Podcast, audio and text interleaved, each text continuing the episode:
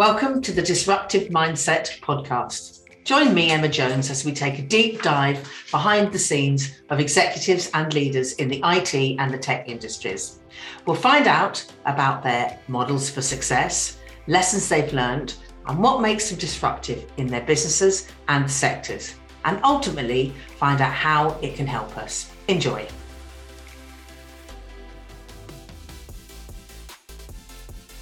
Welcome to the Disruptive Mindset Podcast. I'm your host, Emma Jones, and today I want you to get ready to deep dive into the intricate web of innovation and disruption and our esteemed guest, Ghela Boskovich. As a renowned expert in the field of fintech, Ghela has dedicated her career to understanding the ever evolving landscape of financial services. With a wealth of knowledge spanning across various industries, she has become a sought after speaker, thought leader, and advisor in the fintech community. In this podcast, we unveil the mysteries behind the digital revolution that is reshaping the financial industries from blockchain to artificial intelligence. She will take us on a journey through the latest trends, challenges, and opportunities that define the fintech ecosystem. But what sets Ghela apart is her unwavering commitment to making finance more inclusive and accessible to all. She is an actively advocate of diversity and inclusion within the industry, challenging existing norms and empowering individuals to participate in the financial world. So, whether you're a seasoned professional or a curious newcomer, join us to explore the world of fintech with Ghela Boskovich. Prepare to be inspired, informed, and enlightened as we uncover the secrets to more inclusive, technologically advanced financial future. Now, let us dive in.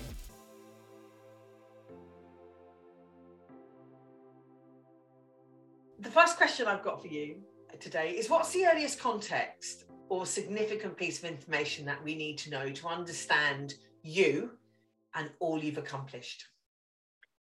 Oh, see, this is this is the challenge because I don't see myself in the as others would. So it's hyper, it's hyper subjective, and this is a really I, this is hard. Uh, I prefer the work to speak for itself rather than me to speak for myself. But I would say the one piece of information, and I'll be honest, I breezed over that question when you sent it over because it's entirely uncomfortable. I I have first sight. I see things as they are. And so I will call things as they are. That's the first piece. Um, I refuse to sugarcoat. I will try to be diplomatic, but I refuse to sugarcoat and I refuse to not call a spade a spade. And that's the only thing that matters. Is it true? Is it real? And that's that's the only thing I'm concerned with. So yeah, that's probably the first piece of information it's authenticity. You authentic- see it how it is. You say it how it is. If you want to call that authentic, yes. It's just I I, I want to say realism. It's all about realism. It, it's real. It's either it's real or it's not. And if it's not real, not interested. Yeah. I mean, I love talking theory and all that sort of stuff, but if we're going to talk about something, it's going to be real. It's not going to be fluff. Yeah. And I don't like chit chat. I don't like small talk. It's not interesting to me. So maybe that's it. Uh, the things that I find interesting are important and if we're not going to talk about something important, we're not going to talk. Okay. And uh, I mean, that's a really important thing to know about you, you know? There's no messing. So, well, that's going to lead me really quite nicely onto my next question because you I've heard you speak because I've listened to a lot of your other um, podcasts and stuff that you've got out there, and you you speak about um, inclusion a lot. Um, but what does it really mean to you, and and where in where are businesses winning and losing in this topic, in your opinion? Because I know you've got a lot of you've got a lot of thought process around this.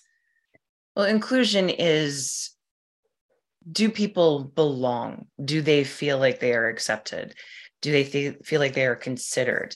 That's from a staffing and a human resource perspective. Do the teams actually uh, have an open space? They are accepting, they are inclusive rather than exclusive.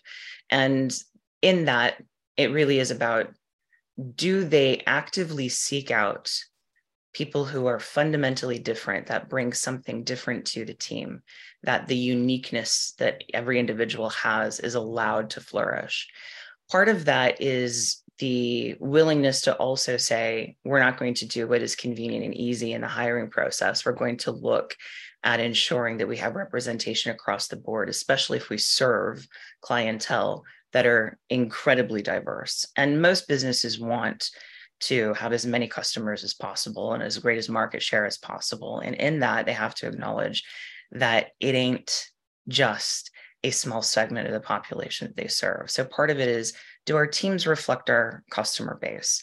But also, are we considering our customer base as we start to design? And do our teams that design product or structure product uh, or deliver services, are they also represented and reflective of our customer base?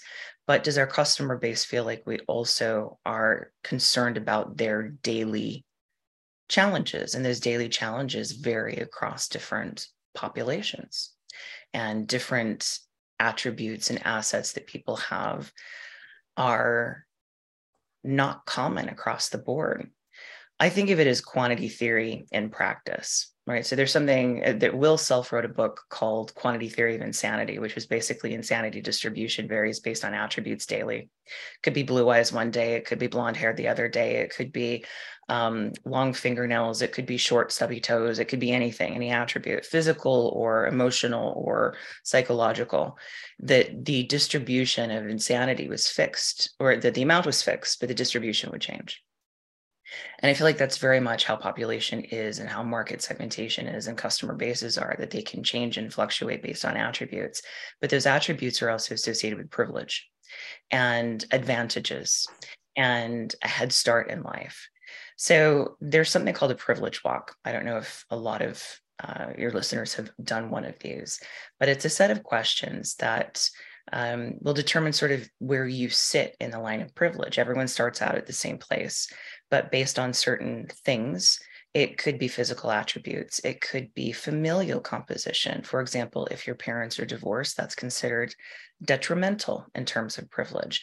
If you had access to dental care early on, that is privilege. If you were routinely fed three meals a day, that is privilege. If you had access to education and a library locally, conveniently, that is privilege. All of these different privileges that we have, or different access to resources that we have growing up, also determines our ability to access future resources. And privilege is very, very skewed. My best friend, white woman, PhD, did a privilege walk with me and of course the person that was furthest ahead was a was a heterosexual white middle-aged male who had every advantage in the, in the book.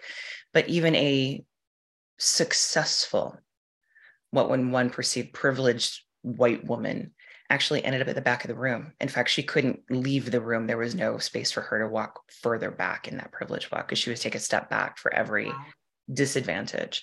And think of people of color think of marginalized uh, communities, think of those who are on the periphery and the fringe and who have not had legal privileges in the past, um, who've not been acknowledged as full human beings in certain legal documents in, in the past. And the disadvantages they have inherent just because they were born into a particular family or a particular community. And yet, businesses that don't recognize that privilege is different for each one of their consumers, let alone each one of their colleagues. Anybody from the talent pool has a different perspective or a different understanding of what that looks like. And to not make sure that they are all included in the discussion so that you can get a reflection of what those those experiences, those disadvantages, those challenges and that gap in the privilege actually looks like, then how can you possibly understand the client base that you're serving. Let alone how do you understand the people you're working with and if you are an organization that has purpose how can you align to a purpose if you don't understand the privilege that's distributed across your entire talent pool? That to me is most important is do we actually reflect the community that we serve? And if you don't make efforts to do that and to recruit and to create a culture that says you belong and i recognize you as a human being that deserves dignity and respect as a baseline, and that you have interesting insights that I will never understand because I've not walked in your shoes. If you think about the billions of pairs of shoes that are out there, and we only look at 1% of them at the very how could you possibly how could you possibly succeed without opening up your own perspective to try to understand and how could you possibly connect on a purpose level on a service level or create product that actually has meaningful impact if you don't have inclusion and include those perspectives and those lived experiences mm.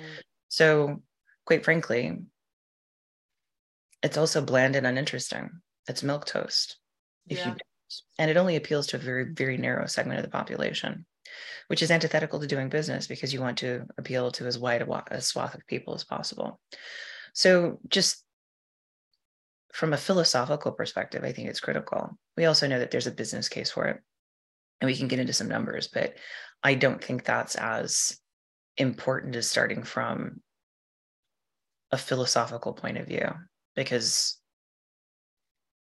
business should actually be human centric.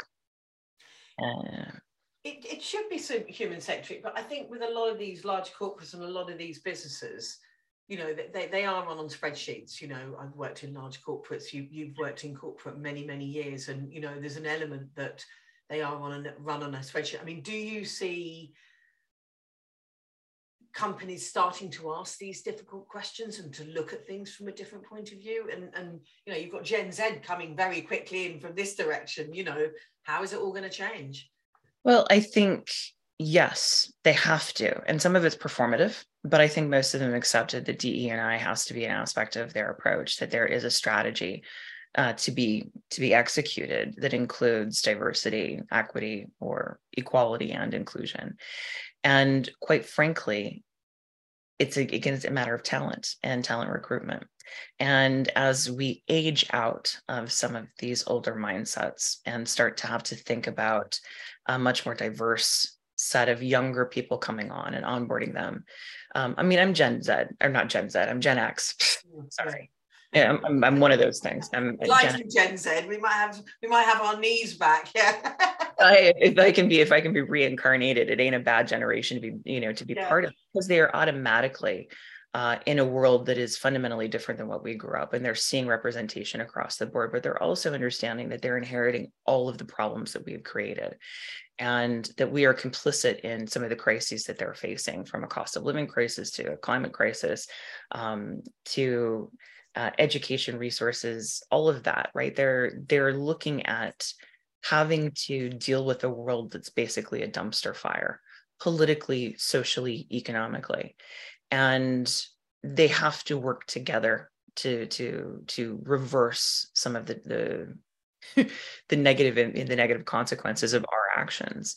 And those of us who are also part of this we want a better world. We actually should be leaving a better world um, than what we we arrived into are also understanding that you have to do it collaboratively. And collaborative means community and community means everyone.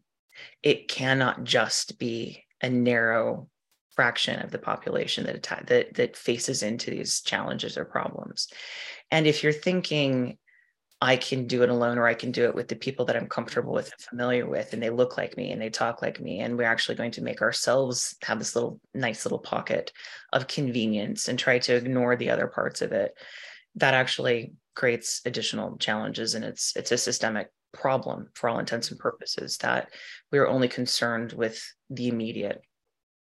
But we're global at this point right? We've moved from 40 50 years ago of thinking just for the neighborhood to looking at global impact. And global also means that it looks very different from us. Mm-hmm. So we have to work together to face into global crises. And you don't do that by only looking at your interests.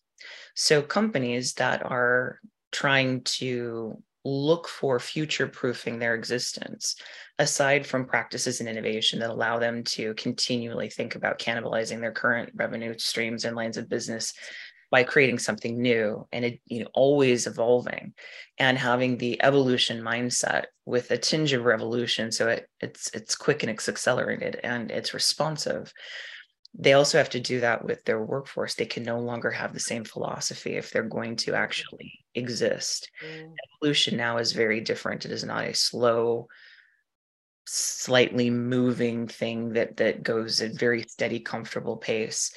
The acceleration timeline is is I mean, it's exponential. You have to be responsive in such a way that requires community and collaboration. And that also means looking cross generation, cross culture, cross geography, cross experience, cross privilege. Mm. And if you as a business don't do that, then you are literally etching out your tombstone and putting the dates fixably in there. Yeah. So part of the strategy of business is how do we react to market forces, but also how do we stay on the edge of whatever trend is, whatever um, the zeitgeist happens to be, and what are the needs that we're going to have to respond to. What you have, what you what you create today, or what you produce today is not going to be in demand tomorrow, and your consumer of today is not going to be the same consumer tomorrow. That's an absolute truth. So, how do you maintain flexibility and adaptability and respond at pace and at scale.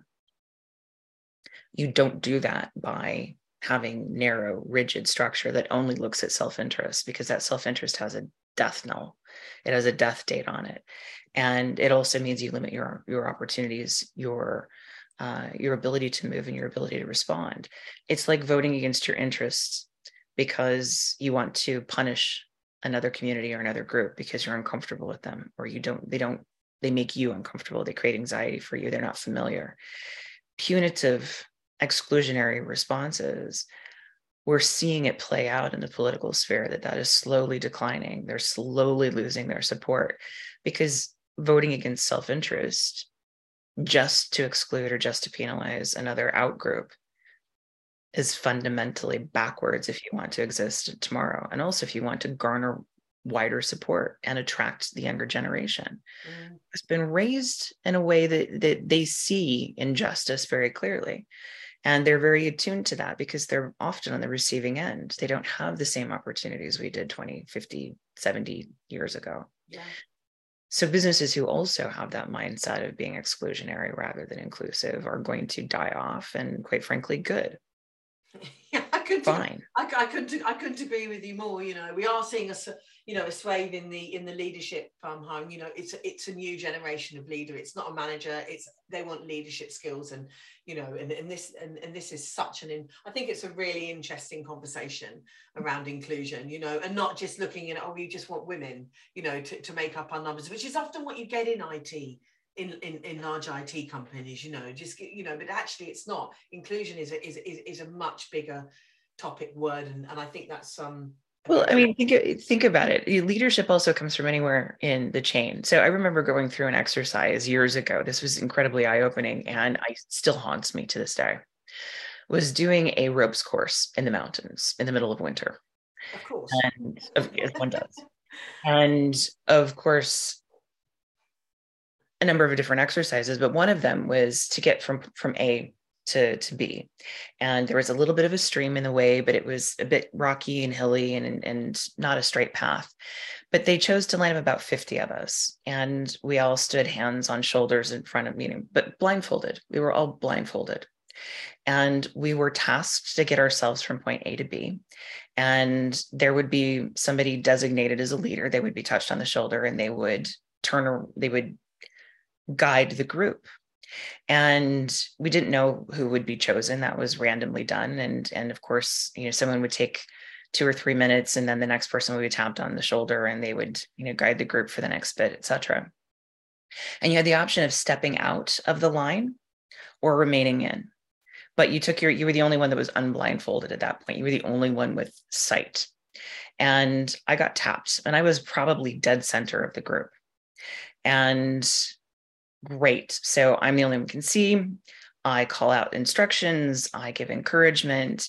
I'm really, really good with the positive reinforcement. You're doing great. You guys have handled this. This is fantastic. You, we can we can move slowly and steadily. Don't worry about rushing. Make sure that the person around you is okay, etc. And after my my time was done my blindfold goes back on and we proceed forward at the end of course we do a debrief and we give feedback to one another but also those that are guiding us through the course give us feedback. And my feedback was Ghela amazing on looking forward but you didn't even bother to turn around and look behind you to see if the rest of your team was okay. You only looked forward. You never looked. You looked at half. You didn't look at the other half. And my gut curdled because I had thought it was comfortable, it was easy, there was no problems, nobody fell, everybody was steady, it was okay. And I contributed. And I had neglected half of the people that I was supposed to be a caretaker of. Mm. And holy cow, that one hurt. Mm. What was what was also interesting is that exercise showed that we could be anywhere in that chain mm. and be a leader. It could come from somebody at the very end, it could be at the very beginning, it could be anywhere in between. And that leadership was about ensuring custodianship of the team. Mm. It wasn't just about the outcome. It was ensuring that the people around and the people that are are taking the journey with you are okay, safe, and comfortable, and trust that the leadership will actually ensure that that's the case. And so leadership can come from anywhere. You don't have to have 40, 30, 20, 10, five years of experience. You can be brand fresh new and have brand new eyes that see something differently. Absolutely. Leadership comes at any point in the chain and at any time.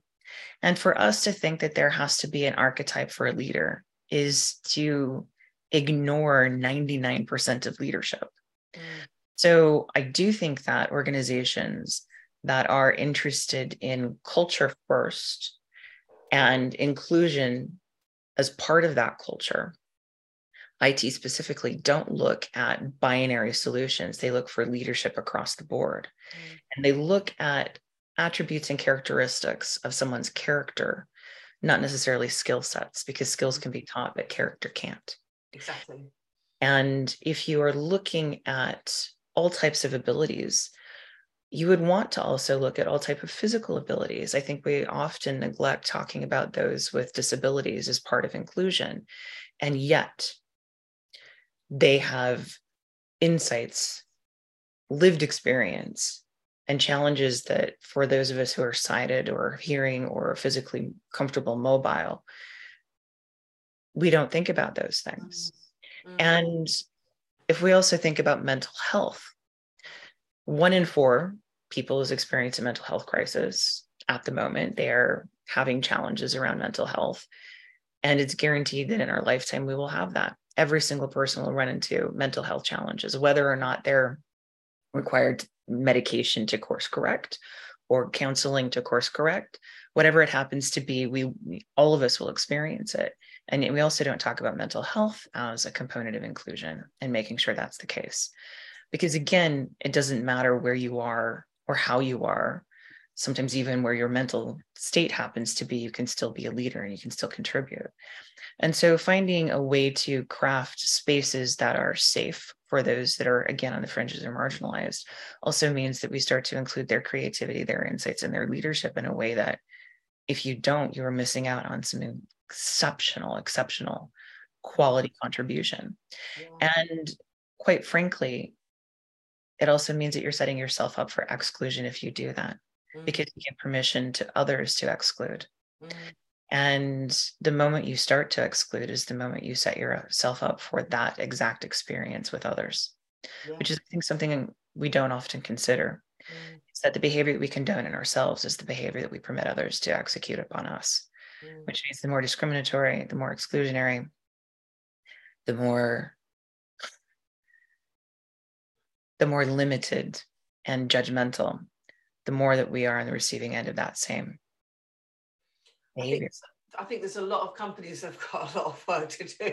that, that, that, that's where I'm going with this. But I want to ask you a little bit about because you're a self-proclaimed sort of fintech fanatic, right? We, we know that, um, and it would be really good for our listeners to understand sort of your point of view on what is disrupting the industry because you're at the forefront of this at the moment. Ah, so I have a bit of a I have a bit of existential crisis with fintech because it was 15 years ago when it was really starting to get hot it was fundamentally about changing the world and changing the nature of things and making sure that finances were democratic, so to speak. And I think it's lost its way a bit. It's turned into a bit more of a fundraising exercise. There's a lot more ego in it. And companies are now really about the unicorn status rather than the output. So I have a bit of a I have a bit of a um, disenchantment with the state of the industry because it has become it's it's no longer as revolutionary as it once was. Mm. Purpose is no longer there to change the world. The purpose is to make money. So I'm frustrated with that. And I think what's interesting now is trying to course correct for that. AI, of course, is one of the hot topics across the board, and AI in financial services has obviously been uh, a, an essential component of its transformative potential for years. And we talk about AI and machine learning and making making decisions and uh, looking at training, you know, training those algorithms on diverse data sets and all of the challenges that come with the unconscious bias around algorithms and data set training, et cetera, et cetera. And I've been talking about that for years and trying to course correct for that. But it's really about making money. And money is not a dirty word. But is that something that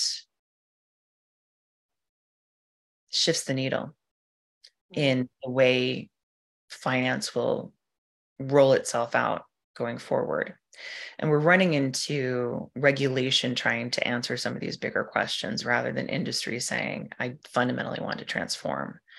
So, looking at, say, access to credit and financial inclusion and cost of living crises and all of the and some of these things as they start to intersect uh, there's great potential to ensure that people are able to access the right product and right service at the right time.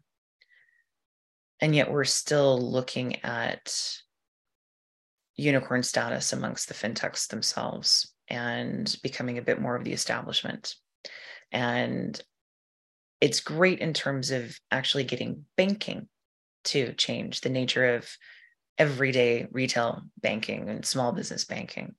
Let's leave investment banking and institutional banking aside for a minute. Um, but look at what you and I, as consumers and small business people, owners, would would be concerned with. It's how do I actually ensure that my bank can serve me in a way that's responsive and they meet me on my journey where I am rather than me having to search it out or trying to figure out what's right for me. That's changed because banks have now started to better adopt and better collaborate and looking at themselves as also fintechs in a way of responding to those needs. So there's been a slow change in evolution in what banking has done in terms of responsiveness and personalization, meeting me where I need I am in my journey starting to design around the the life events most people have looking at providing a home not a mortgage looking at providing a space for family not a mortgage looking at facilitating mobility instead of a car loan those sort of things um, making sure that i can i can afford paying for something the the payment doesn't cost me an arm and a leg that i'm not eating that cost as a consumer um, because it costs so much to make a payment you know improving those sort of things mm. Uh, in improving and understanding credit maybe a bit more financial literacy trying to educate the, the population on what they're doing and how finances can can work for them.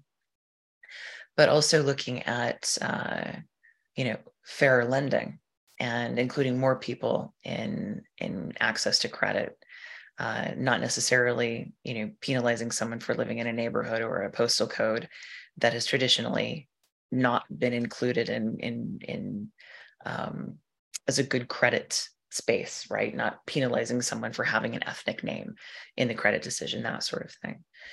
But i think fintech still requires a moral reset and is, is needs to really go back to purpose. And there's a bit of an identity crisis. Mm. and part of that is it's also become really much more difficult for women and people of color to get funding to found some of these purpose driven business ideas that they're trying to bring to market. And when you're looking at women and women of color increasingly having challenges in fundraising and getting less and less and less of the venture capital then you are again creating an industry that's that's set up to fail and is exclusionary. Mm. And if you're looking at people of color who are trying to found companies, also getting less uh, venture capital or equity, debt equity financing or fundraising access, even angel uh, investment, they're getting less and less. The COVID crisis is part of that, right? And of course, there's contraction in the market, and now capital of uh, there's no such thing as quantitative easing at this point; it's quantitative tightening. But still, they're getting less and less proportionately of the funds that are out there. That those ideas that are inclusive are also being excluded from coming to market that to me is a frustration. So, despite the fact that I am a fintech fanatic and I think technology has the potential to fundamentally change the engagement model in our finances and has an opportunity to lessen the or to decrease the degree of damage that the fourth, fourth industrial revolution will have and is having on us, despite it being a tech problem anyway. Um, I'm concerned that there's there's a a retraction in the philosophical and moral center of fintech, and that concerns me. Yeah, I mean, I, I think women in it, I think it's always been pretty bad for women to get funding uh, for things anyway. So you know, to hear that it's on the decrease is is is pretty depressing. You know, um, yeah, absolutely. So I mean, you sit on the advisory board for the Financial Conduct Authority uh, the the innovation advisory group. Ah, innovation advisory. Very specifically, I'm not their advisory board, but their innovation advisory group. I'm on the board for that. Okay, so could you tell our listeners um, the sort of primary primary regulation concerns around fintech? You know, how does the FCA balance the needs of the governance without impending sort of it, sorry impeding innovation in that? Well, one thing is they do actually have a, an entire innovation department that is concerned with this, that is looking at how to foster creative approaches within the regulatory perimeter and what sort of and thinking about future regulation what they do need to understand about uh, aspects of technology and aspects of the business model that would allow them to craft policy and to think about these things in a more holistic way rather than being reactionary. They're thinking about it as it's coming along. So the innovation team is actually going through its own. Uh, a bit of a reset in their their capabilities and developing and ensuring that the capabilities that they've already built are fit for purpose which is absolutely fascinating because the FCA was one of the very first regulatory authorities globally to set up an innovation department itself and to think about engaging with technology in a different way. They are considered to be one of the most progressive regulators in the world and are considered gold standard. So for them to actually look at their innovation models and their capabilities in, and continuing to improve and engage uh, engage with industry around that is, in my mind, an incredibly impressive and progressive thing to do. The thing is, they're looking at some of these evolving technologies. How do you start to consider regulating AI? How do you consider regulating the data sets that are potentially consumed by this? A lot of regulation actually now is focused on outcome. So it's examining not just process, but it's examining the output and the outcome. And so they have digital sandbox, they have the regulatory sandbox, they have innovation pathways, they have tech sprints, they have a number of different components that are focused on creating a holistic view for them around emerging technologies and the outcome of these, of what the technologies can produce. So a lot of it is very much being in the conversation as early as possible mm. and understanding what the outcome would be and regulating to the outcome. Regulation by nature is slow. It often lets the genie out of the bottle and tries to pull the genie back in. Mm. But the nature of regulation is that way.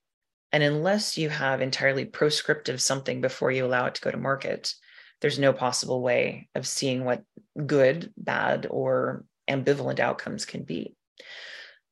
I think the FCA has a, like I said, an incredibly progressive approach to this in that they also engage with industry as early as possible in the concepts, which is part of the tech sprint.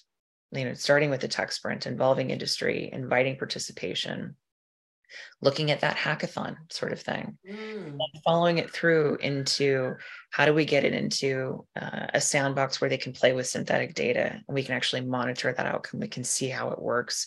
They un they unpick the black box for us to see what that looks like inside, and then we see what the outcomes are.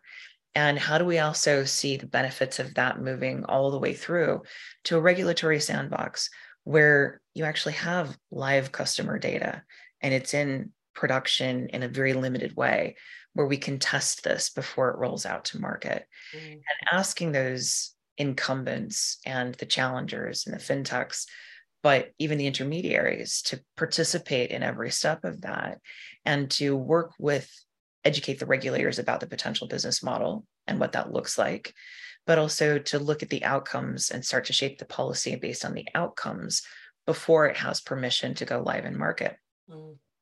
That to me is is in a way the best the best approach for regulation and in terms of fintech and what's coming a lot of it is around ai there's Mm. still some interest in crypto and, and digital assets but most of it is around data sharing Mm. and the mobility and um, and portability of data and how data sharing across different actors is going to affect outcomes because it's no longer about just the single product and service it's about the data sharing. And there's a lot of attention being given to open open finance but open digital economies open data and that data exchange. It's no longer necessarily about the limited fiduciary instrument. It's about how the data and the data sharing and that access and permissioned consent insight that comes with data sharing uh, how that will start to change the nature of products and services and they're very interested in examining that as well. So i think it's as a regulator it's not about forecasting what you need at the moment being prescriptive but it is about understanding the evolution of the different models. And right now with tech it's not just tech because algorithms are ancient it's a set of assumptions that just happen to be math, you know in a mathematical form. And cryptography is nothing new. We've been doing it for centuries. Um, it's it's the facilitation of that and the speed of that that technology is. So looking at the speed and scale of data sharing and data insights and that, that mobility and portability is probably the most important thing a regulator can look at. Yeah. i think they're being responsive to that and understanding that open this the notion of open data sharing is one of the crucial bits. So paying attention to that. But again you can't forecast and you can't crystal ball it. So you have to do it as it's rolling out but being as responsive as possible not reactionary but responsive. Yeah. So it's al- it's almost like they're standing alongside innovation, really, and, and helping to innovate, but doing it in a regulatory. Um, well looking at it from a regulatory lens right? And so you've got something called gfin which is the global Regu- uh, global financial innovation network which is composed of all regulators not all but only of regulators Mm. and the notion of sharing those sort of insights and experiences but also jointly engaging in exercises around this sort of stuff so there is a gfin um, uh, tech sprint that's coming up and i can't remember exactly the the hypothesis that they're they're shaping but they've done this around cross border they've done this around cross border payments around KYC around anti um, anti fraud anti crime uh, certainly around um, anti money laundering and and and and terrorist financing. They're engaging in things in a global sense but they're also doing it collaboratively. So they're looking at those problems multi-jurisdiction with industry multi-jurisdiction coming together. So there was um, an anti-money laundering one done last year in the summer where you've got multiple regulators but you also have industry showing up. So you've got banks from the uk from israel from the us from germany from singapore all coming together. And fintechs from those same markets all coming together to tackle this question and, and think about this in a in a global organized constructive way. Mm. But the responsiveness is and regulation has to be more innovative anyway. It has to Mhm. respond to this. And so setting up structure and mechanisms and processes that allow you to alongside industry develop those products and services jointly. Not I mean, not necessarily in a commercial sense clearly but understanding what the outcome is and what the purpose of those services and those new business models are that's the way regulation is being innovative is actually trying to be responsive rather than retroactively reactive. Mm, really interesting. I think it's interesting to you know uh, to see well, I mean, it's just all moving so quickly, but uh, you know, so I want to, I want to know because obviously looking at um, you know, some of your stuff that, you, you've got out there, and I, this is a statement that that really um, that I that I hear you say, and it's know who you are, like know who you are as an individual, and it has become quite polarized over the years, um, a couple of years, really, and I wanted to understand, you know, what does that statement actually mean to you? you have to know who you are before you know what you can do or what you should be doing. So, what you are determines what you do. And that goes for business and that goes for individuals. So, for me, it's knowing what my character is, what what I am in the sense of what qualities and characteristics and and attributes that I have and what I rely on and that then helps me map my purpose. It tells me what I should be doing and how I should be doing that. But for business, this is also the case. I do a lot of pitch coaching. And I was asked what, you know, it's what do you do, why you do it, and then how do you do it? And I'm not interested in the how until you can tell me what and why. And the what and why is essentially what you are. And the how is how you do it. It's the doing. So until you tell me what you are, I'm not interested in how you do what you do. It's irrelevant until I understand the purpose of that, of the of the of you. And for businesses, it's it is fundamentally who are you in the context of your customers? And who are you as an organization culturally? But as an individual, it's very much who are you? What are those things that that you rely on internally? Your your qualities and characteristics that then you choose to present to the world because those things will facilitate what you end up doing and they'll also determine the fashion in which you do them. And does that mean they have integrity from the get-go? Or is it an empty exercise and performative? Does it basically it is that question of authenticity. Are you authentically mm-hmm. here and are you present? And i think it also is very much of when you who are you and why are you here?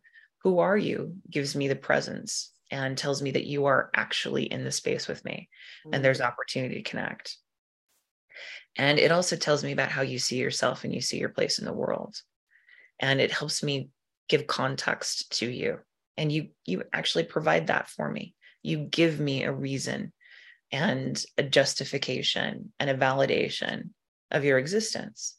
And it allows me to recognize you on the map of my world. And I can now see you.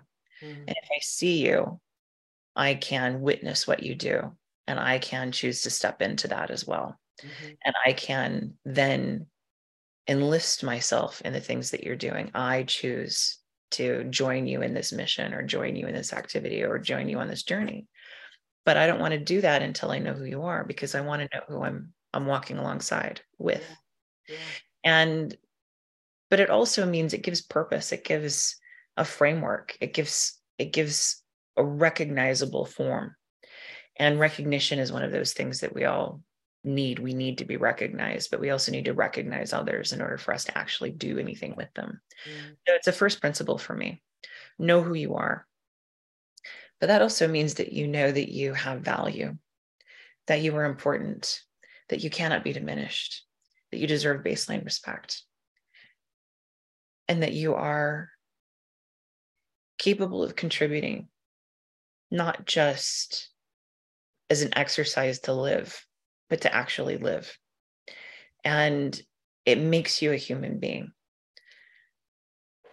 And I think a lot of us struggle with figuring out who we are because we take the messages that bombard us that are almost that are hypercritical and there's not a lot of gentleness with ourselves but also a lot of us haven't been shown that gentleness by others that we don't necessarily have mentors or role models or nurturers and how do you do that for yourself becomes the critical question. Mm. So we have to step into that space for ourselves. And I think that's part of the self actualization journey of just living, existing. But the earlier you recognize who you are and know that you are all things, you are you are kind, you are compassionate, you are lovable, you are generous, you are intelligent, you are curious, you're powerful. Alongside of all the other things that I also am, which is sometimes egocentric, sometimes insecure, sometimes very selfish. But I can moderate that. But I am all things. So, what are the things that I draw on that make me who I am? Or help help me show up to someone else? How do I show up for someone else is also based on, but how I show for myself is also based on those characteristics. So, the notion of accepting that you deserve to be here,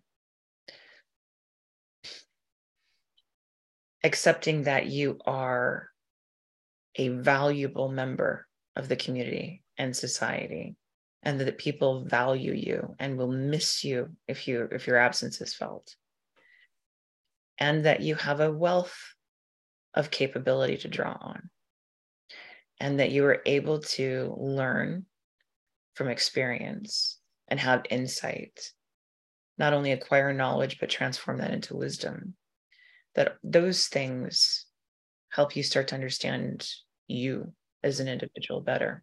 But I also challenge everyone to, t- to, to take those qualities and identify the ones that they really draw on the most. Mm. And then that actually helps figure out what purpose is, what you really are meant to be doing. What gives you deep satisfaction emotionally, but where you see contribution, where you actually see the productivity and you see something tangible and that output is good and you see the quality of it. And it does have quality. Quality in the context of Zen and the Art of Motorcycle Maintenance, for example. If anyone hasn't read the book, do it. One of my all time favorites. I read it every few years just as a refresher. There's this notion of quality, and it's indefinable, but we recognize it. We know it because quality recognizes quality in you, our quality. So it's that recognition of quality. But it helps map to that thing that that the activities, your daily practices, your daily efforts, the purpose, how you can transform those characteristics into action. And that's purpose. And I go back to if you don't know what you are, you don't know what you're doing. So hopefully that closes the circle on that particular thing. But it's a long. No, I, I, think it does. No, but I think I think you know what you said. I think it takes time to get there as as an individual because I think a lot of you know male whoever you are you know we can all sit with um you know our inner voice you know and our inner voice can be very unkind to us sometimes you know and i think we have to be very aware of that but i think as you sort of move through life hopefully you know you you get to where you are at the moment which is like know yourself know your value know what you are good and bad and and, and choose to moderate you know but I, I do think sometimes it takes and i think the younger you can get to that mental coaching bit yeah. uh, you know that helps you figure all that out you know you you can just go through your career in a little bit more of a maybe a calmer way or not so anxiety ridden you know which yeah no it it, it, it, it takes it takes time right? It takes time but i remember being introduced to the notion of you realize everybody's thinking about themselves they're not thinking about you. They're actually not focused on you. They're more worried about how you perceive them than they are about you. Mm. They're worried about being judged. And you're spending more of your energy and more of your time also worrying about being judged and if you realize that they're actually not judging you they're judging themselves through the context of you. It's like oh oh wait a minute. So people don't actually care about me in that sense. They really don't care. No they don't. They don't care about you at all Ghela in fact they don't think about you at all. Really? Really? They don't care. I can get away with more now. I can do what I want now. I don't have to worry about them thinking about me. And I just that that concept sort of flipped the switch for me. It was they're not thinking about you. They're thinking about themselves in the context of you. You were you were you were the judge and the validator of them. Mm. They're more worried about how you what you think of them than they are about you. Mm. They're not thinking about you. And I thought that that was freedom.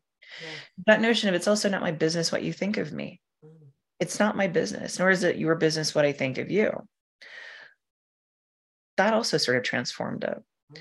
And it was an easier thing to to stop judging in that sense, right? So I started I started being a little more gentle with myself. as like actually no one you are invisible. So go ahead and be like you would if no one were, you know, were watching. Be be the thing that you wanted to be because no one's actually looking at you. And in a way that also sort of oddly gave me permission to take up more space. Mm. I am what I am. I can't change it. Physically, I can't change. Yes, I could. I could probably lose, you know, a few kilo here and there. How can we all? right? And uh, you know, I, I could I could take better pains with my appearance. But here's the funny thing: I realized I physically can take up space, mm. and I deserve to take up that space. And because they're only thinking of themselves, they're not thinking about me and my space. So I can take up the space that I need to take up. And that helped me relax into me.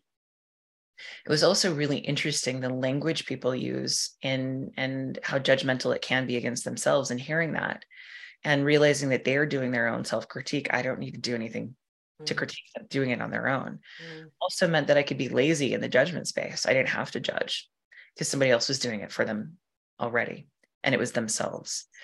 And it also, it was how, becoming more sensitive to how I spoke to myself. And mm-hmm. yes, I beat myself up all the time because I can't. At the same time, I also recognize why would you do that? Yeah. It's it's it's not worth it. Now, if you coach yourself through learning from that thing, that's a much healthier relationship with yourself rather than the constant, you know, berating and you're terrible. It's exhausting. It, I so I remember my mother. My mother bakes quite a bit, and um, and I remember being around the kitchen table and she'd forgotten something in the bread, and she called herself stupid. Oh, I'm so stupid, mm-hmm. and I got violently angry mm-hmm. hearing my mother call herself stupid, and I yelled at her, mm-hmm. which is apparently not a good thing, but but I'll do it anyway. and I said, thank you for being the worst example in the world to me. Thank you for for that terrible example. You are a terrible, terrible example, and I'm learning from you. Mm. I don't think you're stupid. Mm. And leaving out an ingredient in bread is not stupid. It was a dumb thing to do, but it doesn't make you dumb. Mm. And thank you for showing me what not to do, mom. Mm. And I remember having that constantly as a, and it hurts me that my mother does this. It hurts that she will say this about herself. But I remember getting so angry because my mom's not dumb. Mm. And it hurts to watch somebody you love be that critical of themselves. And I thought, I never want to do that to myself, mm. nor do I want to do it to anybody else. Mm. And yeah, it stuck with me. I mean, come on, nearly 50 years of this, you know, and can't believe I'm getting emotional about telling another story. I get emotional about my family all the time. I love them but my mother. It's hard, it's hard to, it's hard to see it with people that you love. That, yeah. that, that you think you know I, I absolutely get that completely and especially when it's family because families are so emotive aren't they? Do you know what I mean? And you just want the best for them genuinely. Um you know so I I, I get that. And it's a difficult message. It's but this is the yeah and it, it's a hard one but it goes back to the notion of of gentleness with self and learning earlier rather than later to be more gentle with self and to do the work to get to know who you are. But it's it again it goes back to that that notion of no one's thinking of you they're thinking of themselves and i i find that also to be true i mean i, I remember doing an exercise specifically calling attention to every time i thought about someone thinking about me and trying to digest my own inner dialogue about why would I why why am I assuming they're thinking about me? Mm. Why am I assuming they're thinking this about me? When in fact they probably aren't. Mm. And if it was someone I trusted, I would ask, mm. what were you thinking about in that moment? Mm. And inevitably it wasn't wasn't about me or it wasn't critical about me if it were.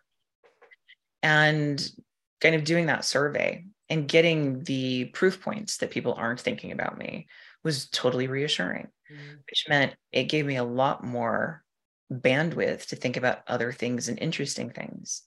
And interestingly enough, it also, aside from being less self-judgmental it also meant i was less judgmental about others. Mm.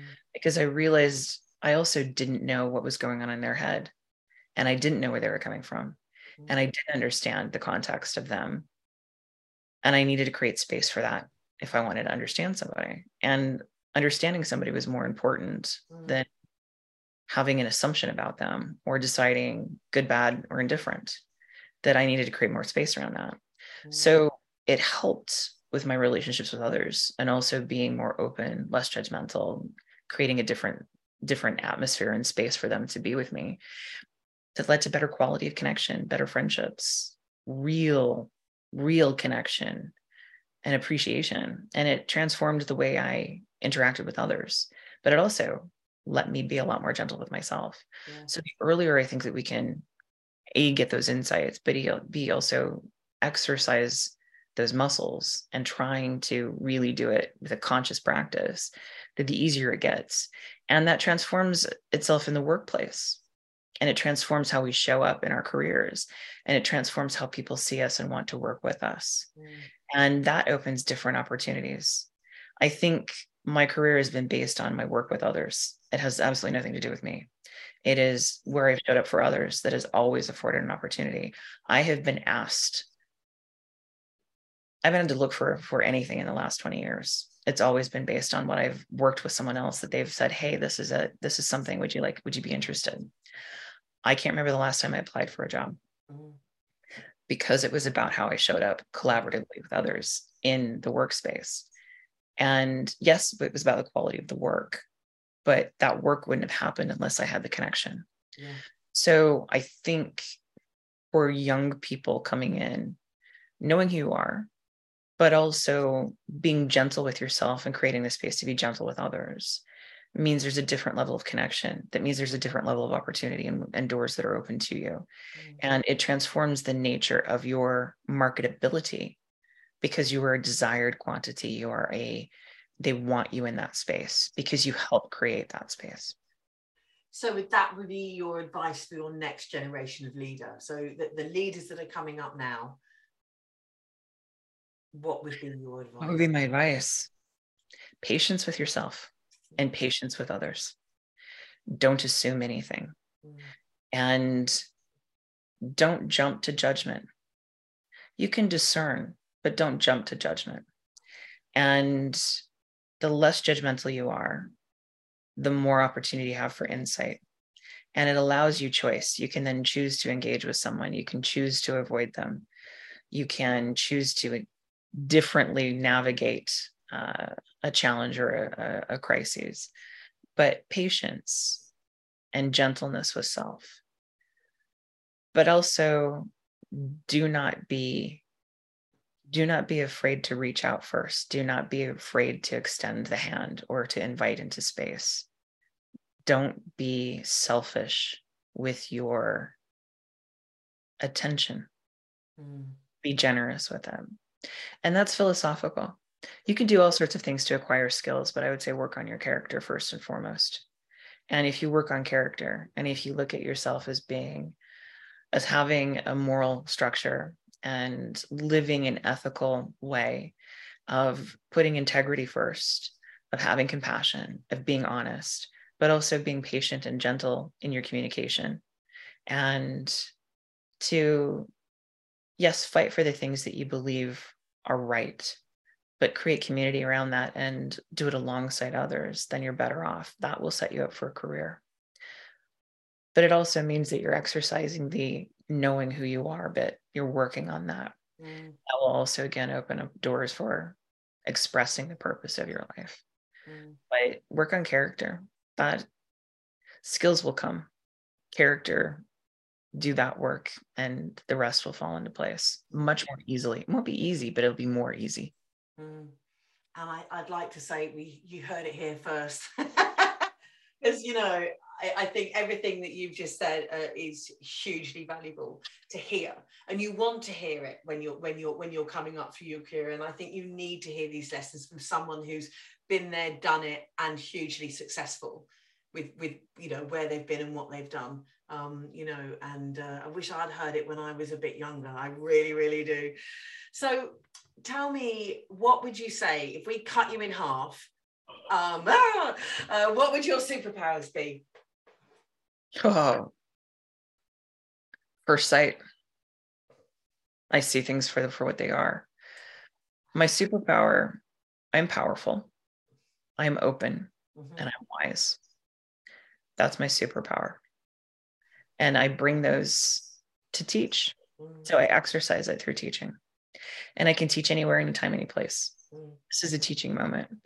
But I can listen and that can be a teaching moment because I'm also learning something. So I, you know, I'm also trying to teach myself. But I'm supposed to teach and I'm supposed to teach openness, compassion, and love. Mm-hmm. At the at the end of the day, that's what it is. Mm-hmm. It is character. That's my superpower. Mm. Sounds crazy, but I, I mean, it sounds crazy, but that is it. So I see things for what they are, but I appreciate them for what they are as well. Mm. And I think that first sight with appreciation and honoring and valuing it is my superpower. Absolutely brilliant. Yeah, because uh, everything else is just a skill. Yeah. Love it. Love it. So I'm going to look final question for you. Um, if you were to choose a person who you would like to hear on this disruptive podcast, who would it be and why? Samantha Emery. Okay. Sam is a regulatory and payments genius. She's a former regulator. Uh, she's now payments guru, so to speak. But she is also, and was a former top notch elite athlete. Um, but she's also a woman of color navigating finance. And her sensitivity to the importance of, of opportunity and of fight and tenacity I'd love to hear her perspective on how you navigate career, especially as uh, as a woman and as a woman of color. Mm, I think that's brilliant. I'm I'm I'm going to go and tap her up. I absolutely am. I want to hear that too. I will help you hunt her down. Thank you. We're, hunt- we're on the hunt. Watch out, Sam. Listen, I want to thank you so much for coming on this podcast. You have been a breath of fresh air you've been you've been open vulnerable and you know everything i would have hoped for so i want to thank you so much emma thank you for creating this space for this. So i appreciate and i'm grateful that you invited me in and thank you. Thank you. It's been a privilege